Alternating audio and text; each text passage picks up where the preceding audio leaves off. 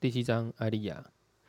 艾利亚的缝衣针又歪了，她懊恼地皱起眉头，看着手里那团乱七八糟的东西，然后又偷偷瞄了瞄和其他女孩坐在一起的姐姐珊莎。每个人都说珊莎的针线功夫完美，完美无瑕。珊莎织出来的东西就跟她人一样漂亮。有次莫丹修女对他们的母亲大人这么说：“她那双手既纤细又灵巧。”当凯特琳夫人问起艾莉亚的表现时，修女哼了一声，答道：“艾莉亚的手跟铁匠的手没两样。”艾莉亚偷偷环视房间四周，担心莫丹修女会读出她的思想。但是修女今天可没把心思放在她身上。她正坐在萨米米塞拉公主身旁，脸上堆满笑容，口中连声赞美。先先前当王后把米塞拉带来加入他们时，修女就说：“她平生可没这种福气，可以指导公主针线女红。”阿丽亚觉得弥赛拉的针线也有点歪七扭八，但是从莫莫丹修女的甜言蜜语听起来，旁人绝对想不到。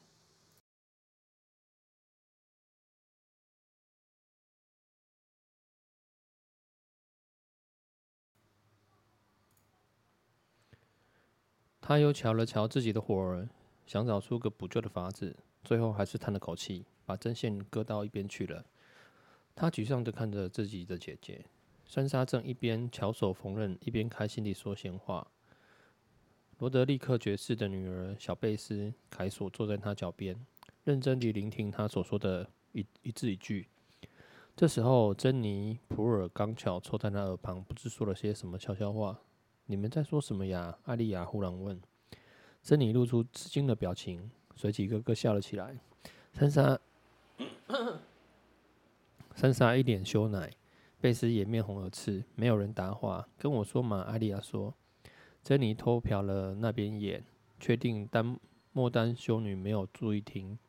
恰好弥赛拉说了点话，修女随即和其他侍女一同放声大笑。我们刚刚在说王子的事，珊莎说，声音轻得像一个吻。阿丽亚当然知道姐姐指的是哪一个王子，除了那个高大英俊的乔弗里，还会有谁？先前晚宴的时候，珊莎和他坐在一起，阿丽亚则自然而然地坐在另外那个小胖子旁边了。乔弗里喜欢你姐姐哟，珍妮悄声道，语语气中带着自豪，仿佛这件事是他一手促成似的。她是林东城总管的女儿，也是珊莎最好的朋友。他跟她说，她很漂亮。有一天，他会娶她做新娘子。小贝斯双手环膝，用一种如梦似幻的语调说：“然后，珊莎就会变成全世界的王后喽。”珊莎很有礼貌的脸红了。她脸红起来还是很漂亮。她不管做什么都漂漂亮亮。艾莉亚一肚子不满的想：“贝斯，不要这样瞎编故事。”珊莎纠正身旁的小女孩，同时轻轻拨弄她的头发，好让自己的话听起来不那么严肃。她转向艾莉亚：“好妹妹，你觉得小乔王子怎么样？他实在是个很勇敢的人，你说是不是？”琼恩说：“她看起来像个女孩子。”艾莉亚回答。珊莎叹了口气，继续手中的针线活。可怜的琼恩，她说：“做私生子的难免妒忌别人。”他是我们的哥哥，阿利亚回绝，很回嘴，却说得大声了。他的声音划破了塔顶午间午后的静谧。丹莫丹修女抬起抬起眼，她有张细瘦的脸，一双锐利的眼睛，还有一张薄得几乎看不到唇的嘴。这张脸仿佛生来就是用于皱眉生气似的。这下她立刻皱起眉头来了。孩子们，你们在说些什么呀？同父异母的哥哥，珊莎轻柔而准确地纠正他，同时修朝修女露出微笑。艾莉亚和我刚才正在说，今天能与公主作伴，真是件快乐的事。莫丹修女点头，没错，对我们所有人来说都是莫大的荣幸。米塞拉公主听到这样的恭维，有点迟疑地笑了笑。艾莉亚，你怎么不知东西呢？她问，随即起身走来，讲过的裙子在身后沙沙作响。让我看看你织出了什么。阿丽亚好想扯开嗓子大声尖叫，都把三杀，都是三杀把修女给引过来的。喏，他边说边无奈的交出成果。修女仔细检视着手中的棉织织棉，阿丽亚，阿丽亚，阿丽亚，他说这样不行啊，你这样完全不行啊。每个人都在看他，这真是太过分了。三杀很有教养，不会因为自己的妹妹出丑而展露嘲笑，但真女却在一旁窃笑，连弥赛拉公主也一副怜悯的模样。阿丽亚只觉得眼里充满泪水，她倏地从椅子上站起来，往门的方向冲了过去。莫丹修女在她背后叫道：“哎呀，阿丽亚，你给我回来！你再走一步试试看，我会把这件事告诉你母亲大人。竟然在我们公主面前做出这种事，你可把我们的脸全丢光了。”于是艾丽亚在门边停下脚步，咬着嘴唇，转过身，眼泪却已经流下眼泪。脸颊，她勉强对弥赛唯一鞠躬：“公主小姐，请恕我先告退。”弥赛拉朝他眨了眨眼，转身转向身旁的侍女们寻求寻助，但他虽然犹豫不决，莫丹修女可是斩钉截铁：“艾丽亚，你要上哪儿去啊？”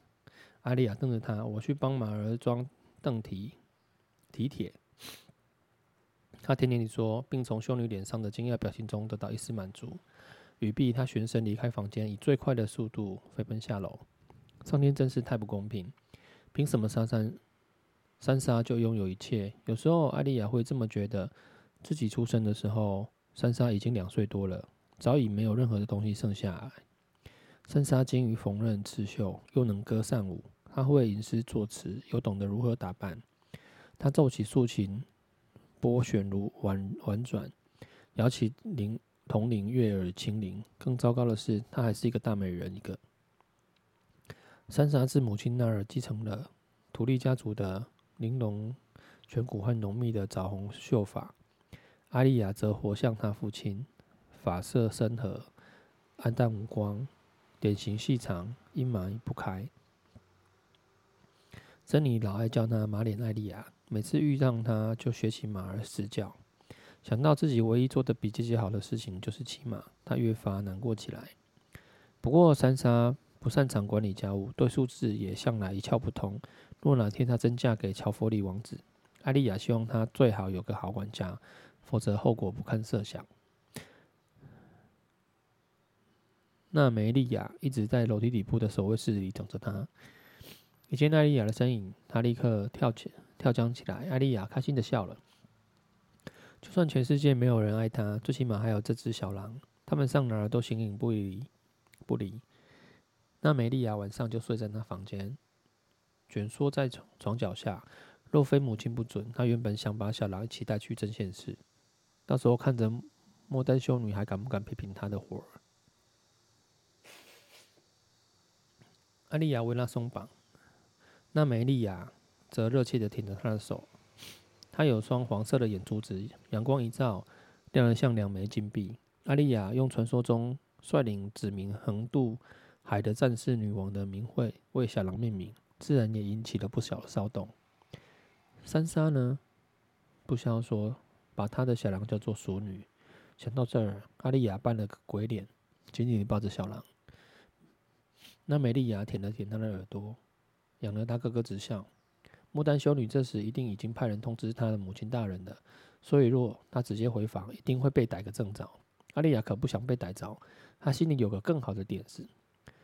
现在刚好是男孩们在校场上练习比试的时间，她想看看罗伯亲手把勇敢的乔弗里王子打成鼻青脸肿的模样。来吧，她朝那美丽亚低语，随即起身，迈步飞奔，小狼紧，紧跟在后。连接主堡和武器库的紧密桥梁上，有扇窗子，可以将整个教场尽收眼底。他要去的地方就是那里。等他气喘吁吁地跑到墓地，却发现琼恩已经靠坐在墙棱上，一只脚无精打采地翘起，顶着下巴。他聚精会神地注意下方的打斗，只等到他们自己的白狼站起来朝他们迎去，方才回过神来。那梅丽亚小心翼翼地靠了过去，白脸已经长得比其他只狼都高，要高大。他嗅了嗅它，轻轻咬了它一下那耳朵，然后反身回去，趴下。琼恩狐疑地问，看着他：“小妹，你这会不是该上缝纫课吗？”艾莉亚朝着他扮个鬼脸：“我想看他们打架。”他笑道：“那就快过来吧。”艾莉亚爬上窗台，在他身边坐下。下面教堂上的铿铿锵、铿锵锵响顿时传入耳中。可令他大失所望的是，在场子上比划的只有年纪比较小的几个男孩。布兰全身上下穿着护具，看起来活像被绑在一张羽毛床上。而托曼王子本来就胖，这一模样更是浑圆无比。他们正在老罗利、老罗、老罗德利克爵士的监视下，挥舞木质盾剑相互攻击。老爵士是城里的教头，身材高大魁梧，有一把气派非凡的雪白胡须。十几个在旁观围观的人正为两个小男孩加油打气，里面喊得最大声的就是罗伯。阿丽亚看到席恩。格雷乔伊站在罗伯旁边，穿着黑色紧身上衣，上面绣有他的金色海豹家徽，脸上则挂着一抹嘲笑的轻蔑。两个比武的男孩脚步都不太稳，艾莉亚推测他们可能已经打上好一阵子了。看到没？这恐怕比做针线活要累哦。琼恩表示，可也比做针线活要好玩多了。艾莉亚回嘴，琼恩抿嘴一笑。伸手过来拨弄他的头发，阿丽亚脸红了。他们一向很亲，在所有的孩子里，就是就就属琼恩和他遗传到父亲的长脸。罗伯、珊莎和布兰都长得比较像图利家的人，就连小瑞肯也是笑容可掬，发红火，发红似火。阿丽亚小时候还曾经害怕自己也是个私生子，她害怕的时候就去找琼恩，因为琼恩总能让她安心。你怎么没跟他们一起下场子呢？阿丽亚问他。他浅浅一笑，私生子没资格跟王子过招。他说：“就算练习，只有正式的孩子可以伤他，可以伤他们。”哦，艾莉亚觉得好生尴尬。他早该想到这点才对。在同一天里，他第二次感叹生命的不平不公平。他看着自己的小弟挥剑朝托曼砍去。我打起来不输布兰。他说：“他才七岁，我已经九岁了。”琼恩的一副小大人的姿态打量他：“你太瘦啦、！”他握起他的手。量度他的肌肉发育，然后摇头叹气：“小妹，我看你连把长剑都举不起，更别说挥舞格斗了。”艾莉亚抽回手，很不服气地瞪着他看。于是琼恩又伸手拨弄他的一头乱发，两人静静地坐在一起，看着布兰和托曼互相兜圈子。“你看到乔弗里王子了吗？”琼恩问。他原本没有看到，但仔细一瞧，便发现他站在广场后方高大石墙的阴影里。身旁围绕着他不认识的人，他们穿着着兰尼斯特家族和拜拉席恩的制服，大概都是年轻侍从吧。人群里还有几个年长的，他才多半是成年骑士。你瞧瞧他外套上的家徽，琼恩提出。阿丽亚一看，只见王子外衣上面绣有一面华丽无比的盾牌，毫无疑问是极为精巧的手工。这盾牌被分为左右两半，一半是一边是代表王室的宝冠雄鹿，一边则是兰尼斯特家族的怒吼雄狮。兰尼斯特是个骄傲的家族，琼恩说。本来他衣服绣上王族的家徽就够了，但是他却把母亲那边的家徽也绣了上去，而且还和还和王室的章纹平起平坐。女人也很重要啊，艾莉亚不禁反驳。琼恩呵呵笑道：“小妹啊，那么你也应该有样学样，把针线活学好，然后将土利和斯塔克家两家的章徽章都绣在衣服上。绣一匹嘴里叼鱼的狼吗？”他想想就觉得好笑，那样看起来好蠢。更何况不准女孩上战场打仗，那要他要家徽做什么用？琼恩耸耸肩：“女孩有家徽却不能拿剑作战，世上只能拿剑却没有家徽可绣。小妹。”世上的规矩不是我定的，我也无能为力啊！下方广广场传来一声大喊，只见托曼王子倒在翻飞尘土里打滚，想站起来却力不从心，外加绑了那堆皮垫护甲，使他整个人看起来只像翻过身的乌龟似的在那挣扎。布兰正高举木剑站在他身旁，准准备等他一站起来就立刻补上一剑。住手！罗德利克爵士吼道，他拉了托曼一把。协助他站起来，打得很好。路易·唐尼斯帮他们把护甲脱掉，他环顾四周，乔弗里王子、罗伯，你们要不要再来一场？罗伯身上虽然还淌流淌着前一行鄙视的汗水，却迫不及待的大步向前，乐意之至。乔弗里听到罗德利克爵士的传唤，这会儿也从先前所在阴影里走进阳光。他的头发在太阳照射下亮如金箔，脸上却挂着一副百般无聊的神色。罗德利克爵士，这都是小孩子把戏。席恩·格雷乔伊不禁放声笑道：“你们俩是小孩子没错呀。”罗伯是不是小孩子？我不知道。乔弗里说：“但我可是正堂堂太王太子，我不想再跟姓史塔克的家族的家伙拿木头玩具挥来挥去了。”小乔，你中箭的次数可比你挥中挥的次数要多啊！罗伯道：“你怕了吗？”乔弗里面无表情的看着他。“哦哟，好恐怖！”他说：“咱们的老老战士发话哩。”兰尼斯特家的侍从。闻言便笑。琼恩皱眉看着场子上发生的事。乔弗里实在是个不折不扣的混球。他告诉艾莉亚，罗德立刻就是若有所思地捻捻那撮白胡子。那请问你有什么想法？他询问王子。我要真刀真枪地打。没问题。罗伯立刻吼回去。你会后悔的。教头伸手按住罗伯肩膀，让他冷静。用真剑太危险。我只准你们用比武时的钝剑。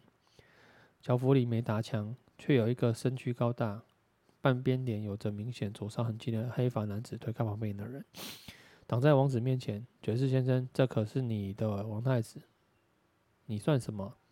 有何资格让他不准用这，不准用那？克里冈，我算林东城的教头，你最好牢牢记住。你们这是专门训练女人的吗？带烧伤的高个子问。他浑身肌肉壮得像牛，像头牛。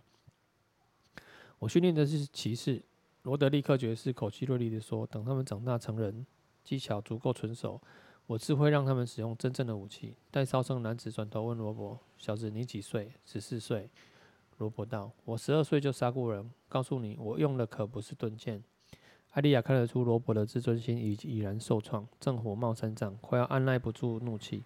他对罗德利克爵士说：“让我用真剑吧，我可以打败他。不用钝剑打。”罗德立刻爵士回答：“乔弗里耸耸肩，史塔克，我看你就等长大之后再来跟我较量好了。不过也别等到走不动才来哦。”兰尼斯特的人又是一阵哄笑，罗伯的咒骂声响彻整个校场。艾莉亚吃惊地捂住嘴巴。席恩·格雷乔伊捉住罗伯伯的手，没让他朝王子冲去。罗德立刻爵士则忧心忡忡地捏着胡子。乔弗里装装模作样地打了一个哈欠。